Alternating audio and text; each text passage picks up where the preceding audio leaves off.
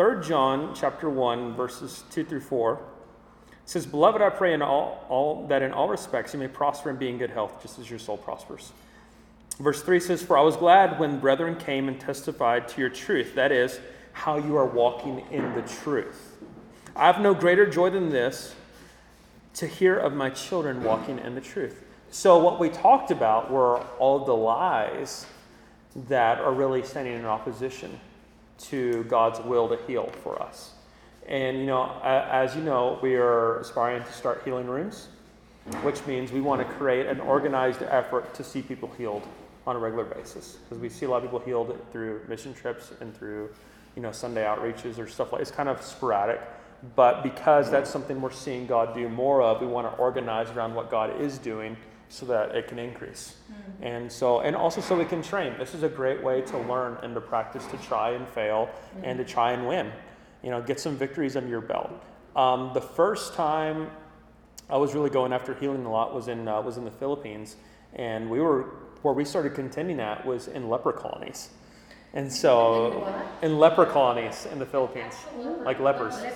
Yeah, yeah, yeah. And so we didn't start with headaches; we started with lepers. You know, those were my early early days of starting. And so we would have people that their you know their fingers would be uh, rotted off from the tips because it, of the it's a, it's a skin eating disease, and so that they would look like this would be their hands or, or less, and that would be their hands. You know, and people would tell you about different pain or aches in their body, and we would lay hands on the lepers and we would pray for for God to heal him.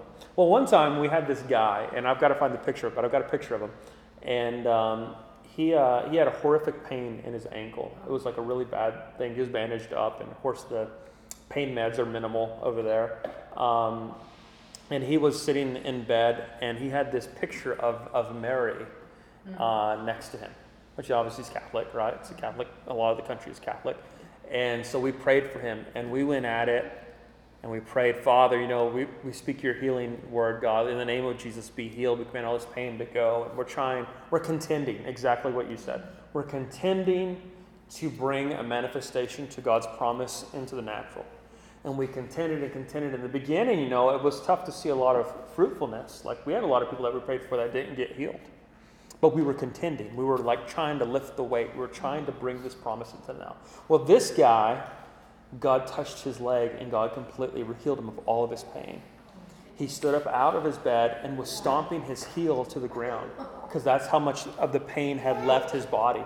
And, uh, and so we had led him to the Lord with, a, with an answer track, you know, just a Jesus track, a, a gospel track, a gospel track. And, uh, and after we had led him to the Lord, he took his gospel track and he put it over his Mary picture.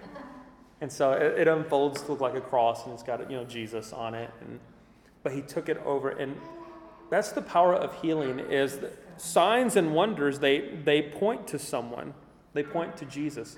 And so when he got the sign, it led him to Jesus. Like it was obviously the word did its work, but when you see some, hey, your God does something for you. Your God is a healer. Your God provides for you. Your God sends you checks in the mail. Your God does wild stuff. I'm really interested in that part, you know? And, um, and so he got healed. So we want to grow in healing, um, not just as, as, a, as a stage kind of ministry, but in our personal one on one life. Like we've got to see breakthrough. We've got to see it on a regular basis. It should be on a regular basis. The mentality that we only see it once in a while is false. That's not true. The truth is, we should see healing on a regular basis. It should be a normal part of our lives. Verse 4, it says, I have no greater joy than this to hear of my children walking in the truth. That this is something that we are walking out. John chapter 8, verse 31 32 it says, So Jesus was saying to those Jews who had believed him, If you continue in my word, then you are truly disciples of mine, and you will know the truth, and the truth will make you free. So, why we talk about the lies last week? We wanted to bring, we wanted to shine truth to the most common lies. You know, it is God's will to heal everyone, everywhere, every time. If we can get that phrase locked in our mind, it is God's will to heal everyone, everywhere, every time man, if we can lock that in and substantiate it by biblical truth, you're really going to be unmovable in this truth and you're going to see healing. Like you will see healing in your life. It's kind of like sowing and reaping. You plant something, you're going to get a harvest. It is that harvest is coming your way. It's going to happen. Even if you've, you know, uh, I was just thinking of Brian recently and how Brian has just sowed his time being here with us at, at Antioch, how much Brian has changed. I was just looking at him last night, like, wow, this guy, he's changed a lot since the first time I met you. When you sow, you're going to start reaping. Like, there's a benefit that's going to come back to your life. Likewise, when we hold to the word, it's going to come back to us. Um, 1 John chapter, chapter 5, verse 13, 15 through 15 says, These things I've written to you who believe in the name of the Son of God, so that you may know that you have eternal life. This is the confidence which we have before him, that if we ask that if we ask anything according to his will, he hears us. There's a word here that got used this is the confidence we have. We can shift to having real confidence in here, in this thing, where we have a confidence in healing. It says, This is the confidence that we have uh, before Him, that if we ask anything according to His will, He hears us.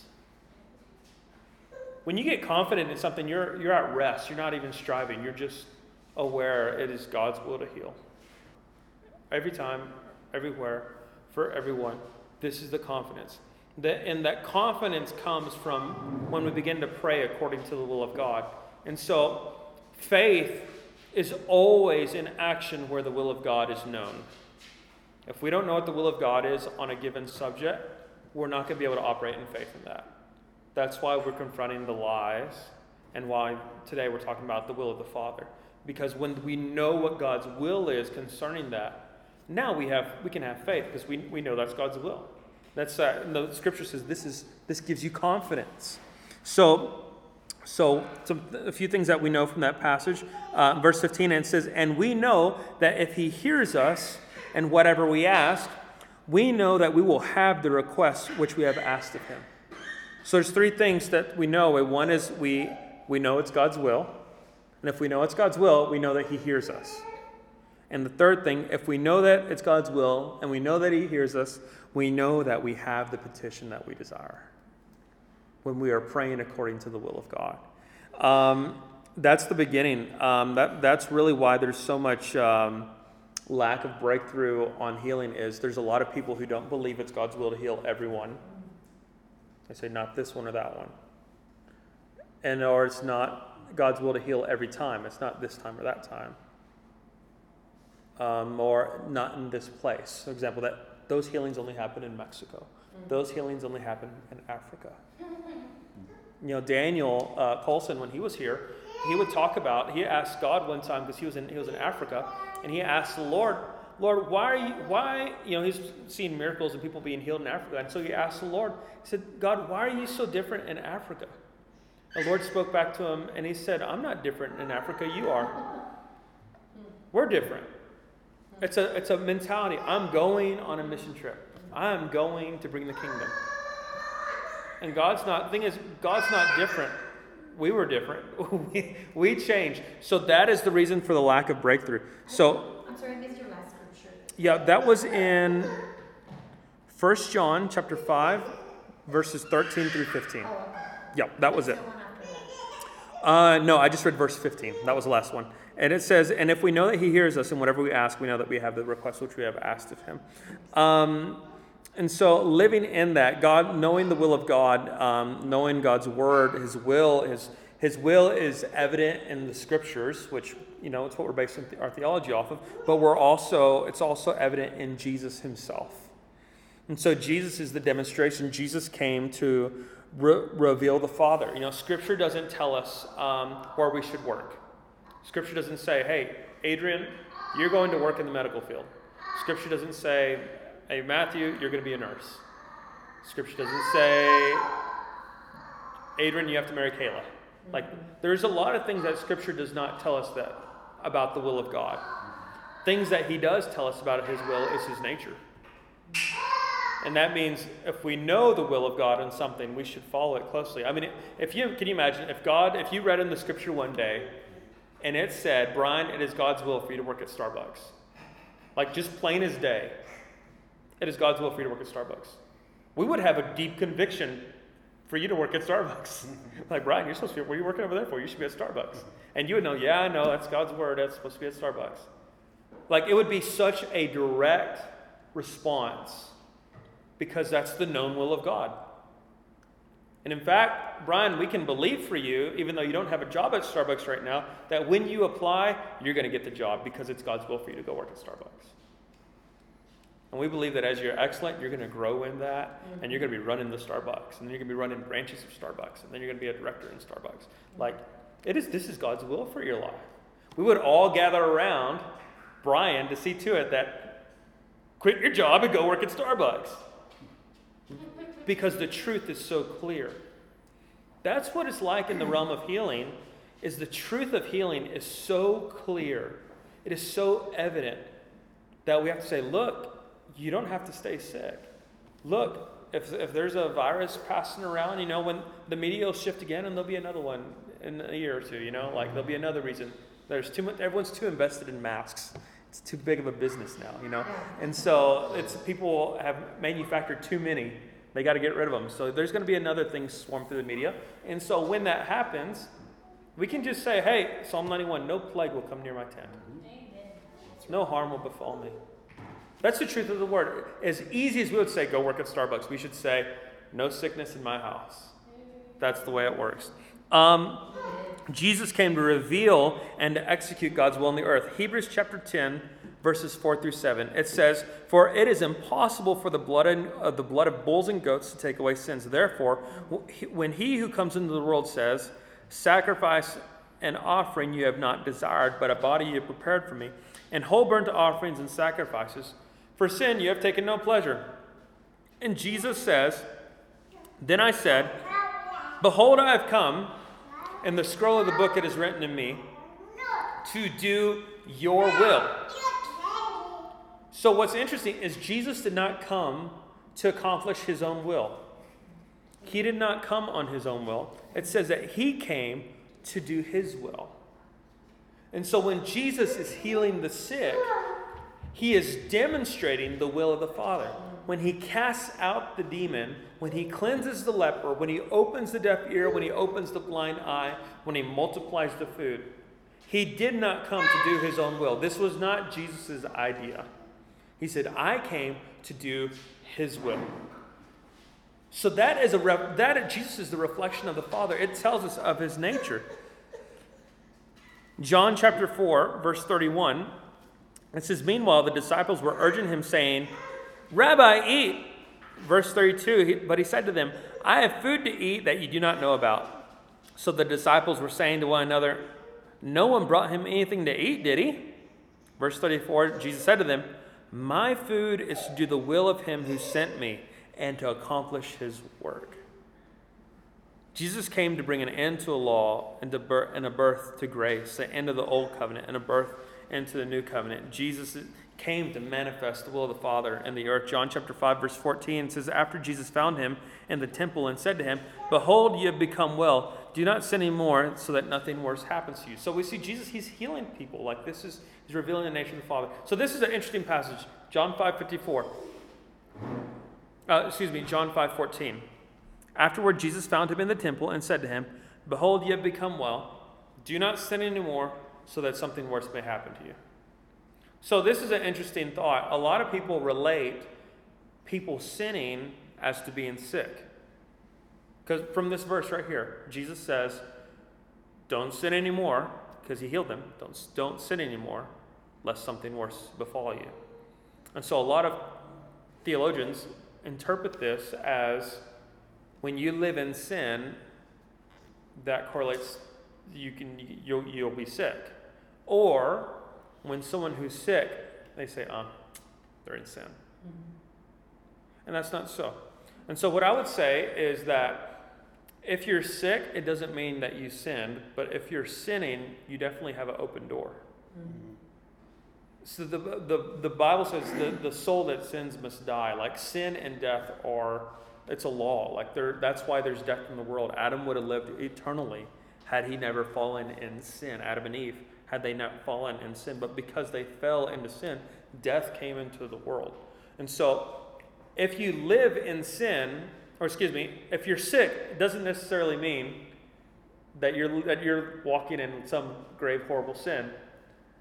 But I can tell you, you know, that if you live a lifestyle in sin, you're, you've got an open door of access to the enemy.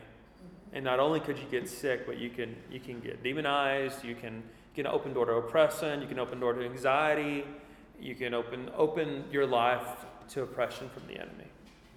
And so Jesus says, don't sin anymore. Close the door, is what he's saying. Like, I just got you healed. Let's not bring any other crap into your life right now. Let's not bring more stuff into your house. Quit sinning. Close the door. So the point here is if we keep the doors shut, it helps us live in wholeness and helps us stay, stay in healing. Um, uh, John 5 16. Um, you know, he had healed someone, and the religious in John 5 16, it says, For this reason the Jews were persecuting Jesus because he, he was doing these things on the Sabbath. Uh, you know, a lot of the resistance that we get from every believer walking in healing is from, uh, unfortunately, from the church. You know, now in the American church isn't as probably as bad in this as actually as the the the Mexico church, or I should say the Hispanic church. Um, a lot of the, the leadership is very much uh, pastor, you know, like this high, right? Like you very, there's almost this, this different level of person, of pastor. Come pray for me for my healing. Mm-hmm. Pastor, come pray for me for the. And so a lot of times, it's in religious circles that elevates men that there's actually restrictions say, hey, you don't need to be doing that. Leave that for the pastor. And that's not true. You know, Revelation says that we're kings and priests, that we're, there's the priesthood for all believers, that every one of us can be the priests of our home, that every one of us should be seeing healing. And so the, the religious, they were persecuting Jesus because he was doing this on the Sabbath day. In verse 16, it says, And therefore they, they did, therefore did the Jews persecute Jesus and sought to slay him because he had done these things on the Sabbath. I mean, that's pretty intense. They make they start planning them, and then they plan to kill him.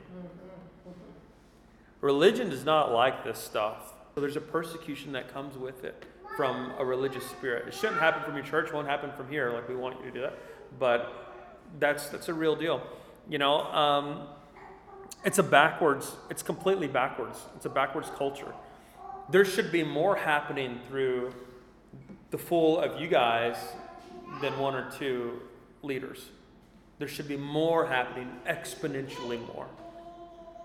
A different level of things happening, on a different level, much higher. Jesus, he said, Greater things will you do because I go to the Father. The heart of Jesus was for his disciples to do much greater than him. He says, You're going to do all this stuff you saw me do, you're going to get to do that. And then you're going to do greater. That's the heart of the Father. It's, I'm going to give you an example. Now come stand on my shoulders and get something bigger. Like if you've heard testimonies up here about someone being healed in Walmart, pulled out of their wheelchair, or you heard stories about someone's, we got on video where the leg grows out and stuff like that, you should hear that and it should be like, wow, that's my inheritance. Just come stand on the shoulders. You'll do those things and greater or you saw someone and, and they were they got to get free from from demonic oppression and like wow man i that's my inheritance i will do that and greater and that's the will of the father for you john chapter 5 verse 17 says but he answered them my father is working until now and i myself am working for this reason therefore the jews were seeking all the more to kill him because he was not breaking the sabbath uh, but also was calling God his own father, making himself equal to God. Again, that's the problem with religion is they don't like to see the followers elevate. Uh, Therefore, Jesus answered and was saying to them, Truly, truly, I say to you, the Son can do nothing of himself unless it is something he sees the Father doing. For whatever the Father does, these things the Son does in like manner. For the Father loves the Son and shows him all things that he himself is doing. And the Father will show him greater works than these so that you will marvel. Verse uh, John 5 30, I can do my I'm I can of myself do nothing. As I hear, I judge, and my judgment is righteous. But I do not seek my own will, but the will of the Father who sent me. So it's clear, Jesus is not doing his own stuff. He wasn't not operating independent of God. He was operating aligned with God. I came to do the will of the Father. Why did he never, there's never any example in Scripture that Jesus prayed for someone and they got sick. How come Jesus didn't do that? He never saw the Father do it. So I only do what I see my Father do.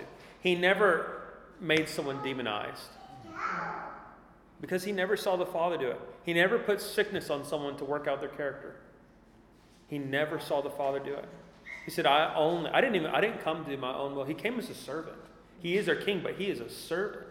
He tells us he who wants to be the greatest among all must be the servant above all. So he came as a servant living in this earth and says, I'm only doing what he wants. And he wants me to heal. The closest story we have of this is the story of the Syrophoenician woman who was a Gentile who was asking for a miracle for her daughter to be delivered. And of course, we talked about that before, but she was calling for something that was in a disp- different dispensation. That was what would happen under grace when Peter's ministry to the, to the Gentiles. So she would get her miracle. It was at a different time, but because of her faith, she still got her daughter delivered when she said, even the crumbs fall from the master's table. She still got deliverance. So we even see Jesus, we even see them breaking the rules, you know, breaking the timelines to get people healed. So it is the will of God for people to heal. Um, John 6:38, for I've come down from heaven, not to do my own will, but the will of him who sent me. John 14, 5 uh, through 7, Thomas said to him, Lord, we do not know where you're going, or how can we know the way?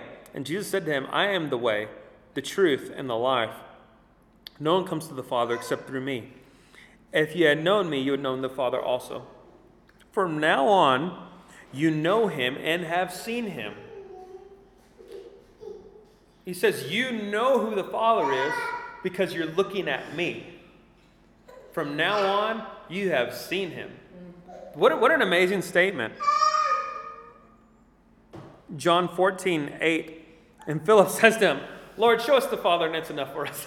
like, did you hear what I just said? said? Jesus says, If you look at me, you've seen the Father. And Philip says, Just go ahead and show me the Father. Like, he wasn't registering. Um, Verse 9 Jesus said to him, Have I been so long with you, and yet you have not come to know me, Philip? He who has seen me has seen the Father. How can you say, Show us the Father? Do you not believe that I am in the Father, and the Father is in me? The words that I say to you, I do not speak on my own initiative, but the Father abiding in me does his works. Believe me that I am in the Father, and the Father is in me. Otherwise, believe because of the works in themselves. Truly, truly, I say to you, he who believes in me, the works that I do, he will do also, and greater works than these will he do, because I go to the Father. John 14, verse 13 through 14 says, Whatever you ask in my name, that will I do, so that the Father may be glorified in his Son. Why do we want to go for healing? It glorifies the Father. It glorifies Him, it brings Him honor, it brings Him praise, it's, it's worship. When we lay hands on the sick and they recover, be it from a headache or something horrific, it is bringing honor to the Father. It testifies, it speaks of the work of the cross, it speaks of the reality that Jesus is alive. Every time when a headache leaves someone, when you laid hands on them, know that that tells the kingdom of darkness Jesus is alive. Now, on Easter, you know, we say, He is risen, and everyone says back, He is risen indeed. That is a shock to the, to the realm of darkness. Every time you see you lay hands and someone gets delivered, every time that anxiety leaves, every time that depression goes, every time that healing happens, it says Jesus is alive. That's a powerful thing. That that is giving witness. That is telling the world. You know, when uh, when Josh comes here and says, Man, I was going to have an epileptic seizure, but I said, No, I felt in my hands that I was going to start having a seizure. I felt the tingling come, and I laid hands on myself and I said, In Jesus' name, I will not have a seizure. And the seizure stops. That speaks to the kingdom of darkness, says, Jesus is alive. This is God's property. Man, it's, that's a powerful thing, and it's a witness. It speaks to all of us. And it, it edifies us, it builds us up when he says, Hey, it came again, but I stopped it. Hey, it came again, and nope, and I haven't had one in this long, and I haven't had one, and I felt them come, but I said no, and I stopped it. Like that is growing in our authority, growing in our awareness of the of the kingdom of God. Hebrews 1 3 says, speaking of Jesus, it says, Who being the brightness of his glory, the Father, and the express image of his person, and upholding all things by the word of his power, when he had by himself purged our sins and sat down at the right hand of the majesty of on high. So it says he is the expressed image of his person. Jesus is the person, the expressed representation of God. If we say, man, I don't know what God's like, I don't know what God would do with this, look at the life of Jesus and you know exactly what the Father is like. You'll see that were there was did he rebuke the religious? Yeah. Did he have hard sayings for his disciples? He, he certainly did. But he was a good father.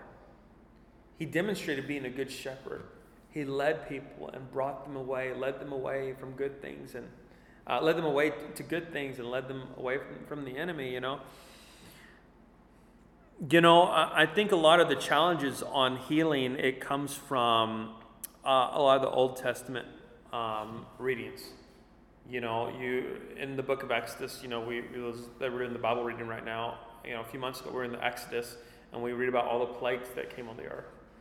You know, in Numbers, we about the uh, the children of Israel. They go spy out the land, and people that brought back a good report. You know, they God used them to carry the people into the promised land. People who brought back an evil report, Bible says a plague fell upon them. Like, you know, or in the book of First Samuel, First Second Samuel, it talks about how Saul, how, how the Lord had sent an evil spirit to him to torment him. It doesn't say the enemy sent an evil spirit, it says the Lord sent an evil spirit to him to torment. And so, you know, a lot of the, the Old Testament passages, what we're dealing with are inferior covenants, an inferior time that is before the blood, the, the perfect covenant, the new covenant of the blood of Jesus, the perfect sacrifice. And so there are different things that happen in the Old Testament. You know, how many of you know now conquering for the kingdom of God doesn't look like slaying a village and killing all the women and children and all their animals and taking their spoils. That's not how we operate in the kingdom of God today, right? But there was a time in the Old Testament where the children of Israel, God's people on the earth, would go kill a, a, a group of people kill all the men, women, and children and take their, their goods and called it victory and went to sleep peacefully at night. Like that was, that was the way they did it. We don't live in that era now. We don't live, that, that is all pre the blood of Jesus. And so, you know, what there's a good teaching I can forward y'all on, on the covenants that I think we shared with, with Thea, or I think we talked about it maybe last year on, uh, on just the, the timeline of covenants that Angie does uh, Angie Shum, and it's a really good teacher for us. If you want that, I'll, I'll forward it to you. She, I would, I, I, would tell you, but I would butcher it. She, it would be better if she just taught it. Um, but a lot of the Old Testament passage you're talking about, Deuteronomy 28, blessings and curses, the blessings of obedience and the curses of disobedience. How many of you've seen the blessings are like this long and the curses are like this long? like there's a lot of really bad curses, you know for living in disobedience to the Lord. It doesn't work out that great.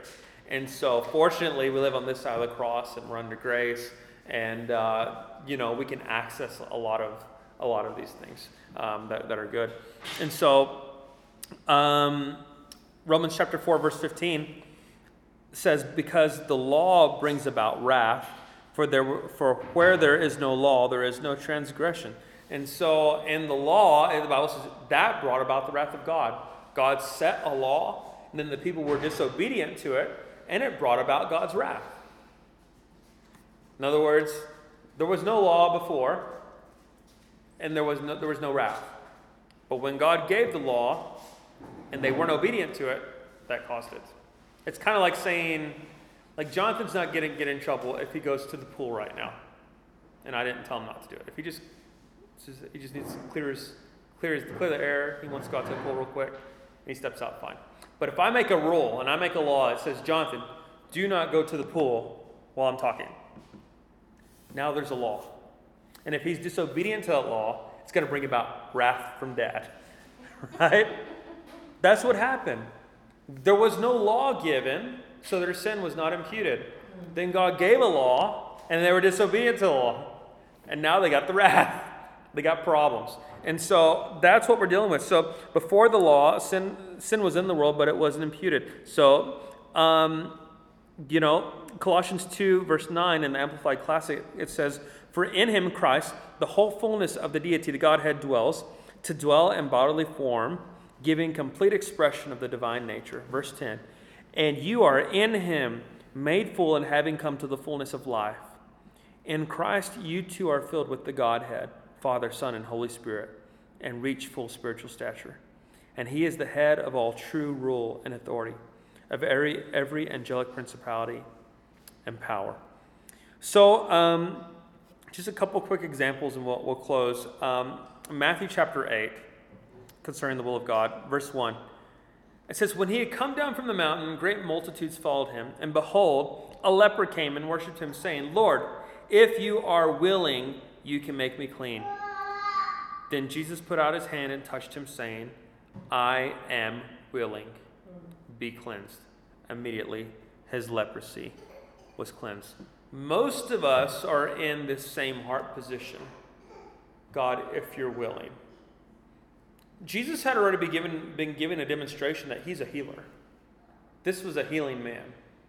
The leper wouldn't even have the question if this wasn't evident. He says, if you're willing.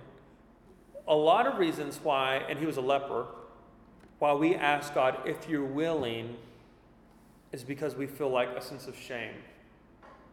Or we feel that we're unclean. This leper was, was unclean. He says, Jesus, if you're willing, you can make me clean. What he's saying is like, I don't deserve it.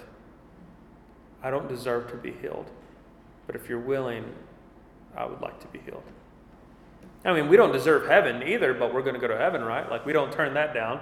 For some reason, like, we think uh, I, as if we deserved heaven. oh, we'll take that one. I don't want to go to hell, you know, because no one wants to go to hell. And, uh, but, but it's the same scenario. Like, we didn't deserve heaven, we didn't deserve anything that we have. You know, we just happen to be born on this side of the world. A lot of people born on the other side of the world have minimal resources for life and their, their life in God. And so we don't, do we deserve it? No. But it's humility to say, uh, thank you. Thank you for what you provided. And I, I don't deserve it, but thank you. And that, I'm telling you, just having a thankful heart, it will, it will open you up. But even to the person who's unclean, Jesus says, I'm willing. So think of this in the time that you feel that the, you least deserve it, and the time you feel that you are the most unclean and least likely to receive a miracle, Jesus says, I'm willing. When you feel the most unclean, that I do not deserve to be washed of my sin, I do not deserve healing right now. I've, I've screwed up, I've fallen in sin, I've done this, I've done that, I've done whatever. God says, in the depth of that, in the miry clay, in the, in the filth of your sin, I'm willing. You know, the, that Chris Tomlin song we sing, uh, Indescribable, it says, You know the depths of my heart, and you love me the same. God's love does not change because we're unclean. And it's still His will to make us clean. In fact, it's better that we come to Him knowing that we're unclean than us thinking we're something that we're not. Because then He can do something with us. No hesitation. He didn't stop and ask God if He should heal him or not. He said, I'm willing. It was the will of the Father. That's why Jesus came. It's always God's will to heal. He didn't stop and ask him. If anyone that shouldn't receive God's blessing would be an unclean person in that, in that culture. And Jesus says, I'm willing. He didn't stop to ask God. That means it was always His will. It was His will to set in motion. It was His will that He had put out there. Jesus, go heal people. It's like, okay. Um, it's His will to, to heal every time, everywhere, every, everyone. You know, we don't have this problem with salvation. We know it's God's will to save everyone. We know it's God's will to save everyone everywhere. And we know it's God's will to save everyone, everywhere, every time. Like, we don't, it's not an obstacle for us. I think it's, uh, it's uh, the reason why this can be an obstacle is because this doesn't have to do with us giving, this can have to do with us receiving. And we don't, a lot of times we don't have any problem believing it's God's will to heal someone else. But we have a hard problem believing that it's God's will to heal us, right? Like that's it's, it's no problem. Oh God, heal them, heal them, heal them. But man, when it comes to ourselves, man, we got we got hurdles. And this is why we have to say it's God's will to heal everyone, everywhere, every time. Because if we don't believe that, you will make yourself the one. You'll make yourself the one, the exception that says, Up, oh, I'm the one that, that doesn't get healed every time. Or I'm the one that's not everywhere. I'm the one that's, it's, it's me. So we've got to take it all. Um, Matthew 8, this is a really cool one. This is the story, I'll just summarize it. This is the story of the centurion. Centurion comes to Jesus, has a servant that needs to be healed. Centurion says to Jesus, um, I have a servant that needs to be healed. Jesus says, No problem. I'll come to your house and I'll heal him. And the centurion tells him, Oh, no, no, no, you don't have to come to my house. Just say the word, and my servant will be healed. Because I'm a man, I'm a soldier, and I'm under authority. And I know you're a person and you're under authority. When I tell my servant to go, he goes. When I tell him to come, he comes. I know I recognize that you're a man under authority too. You're a soldier just like I am. When you say go, your servants will take care of this. When you say be healed, my servant will be healed. And Jesus marveled at this, the Bible says.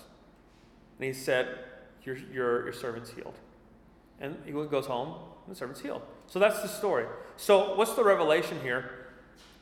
Is that the centurion recognized that Jesus was authorized to heal. He was not just a man under the authority as, as a son, the Son of God in the earth. He was authorized with certain tasks. If I tell Brian, Brian, I need waters for outreach, and I pull out my church debit card or whatever, or a credit card or something, and I hand it to Brian, if I could get it out, that's my driver's license, but pretend. If I say, Brian, I need 48 waters for outreach today, because we're going to go serve the poor, I need you to go buy some waters. Here you go. Oh, Brian, if there's anything else that you think that we need, go ahead and get that too. He is authorized. He's going to go buy waters, and if he gets out there and thinks, oh, we didn't have napkins, I need to go get some napkins. He's going to give napkins. No, why? Because he's authorized to do it. And so the centurion says, I recognize, Jesus, that you have been given authorization to do this. So do it. He says, okay, so that, that, that's the thing. We, we have to recognize that Jesus is authorized to heal, and Jesus has authorized us to heal. He has given us the card to go heal the sick, raise the dead, cast out demons, cleanse the leper, pray for the demonized. Like, these are things that He's authorized. He's handed us the card and said, take care of this while you're in the earth. He's handed it to us. James 5:14. This is James, the half brother of Jesus. Um, excuse me, James 5:13. James, the half brother of Jesus. Is anyone among you suffering? Let him pray. Is anyone cheerful? Let him sing psalms. Is anyone among you sick? Let him call for the elders of the church and let them pray over him, anointing him with oil in the name of the Lord. And the prayer of faith will save the sick, and the Lord will raise him up. And if he has committed sins, he will he will be forgiven. This is our this is our doctrine of healing. This is the doctrine of laying on of hands that we believe for. And so, you know, the first week was kind of let's identify the lies and what's the truth. Here is the will of God is seen in the Father. And so we have scriptural truth that tells us why we can believe it's God's will to heal everyone, every time, everywhere. Let's pray. Father, in the name of Jesus, Lord, we pray, God, that you would just, um, just teach us, God, as we take time to just break down your word and see what you say about your will to heal. God, I thank you, God, that we can have faith that even as we go out in McGoffin today and pray for people who are in pain or their minds aren't right, that it is your will to heal. It is your will to set them free. And even for us, God, it is your will for us to be healed. And it is your will for us to be free, Father. I thank you, Jesus. We receive your healing in our own bodies, God. There be no sickness in us. We receive your healing, God, over our minds, that we be free in our minds, we be free in our heart. By faith, we thank you for the truth of your word, and we receive it now in Jesus' name. Amen.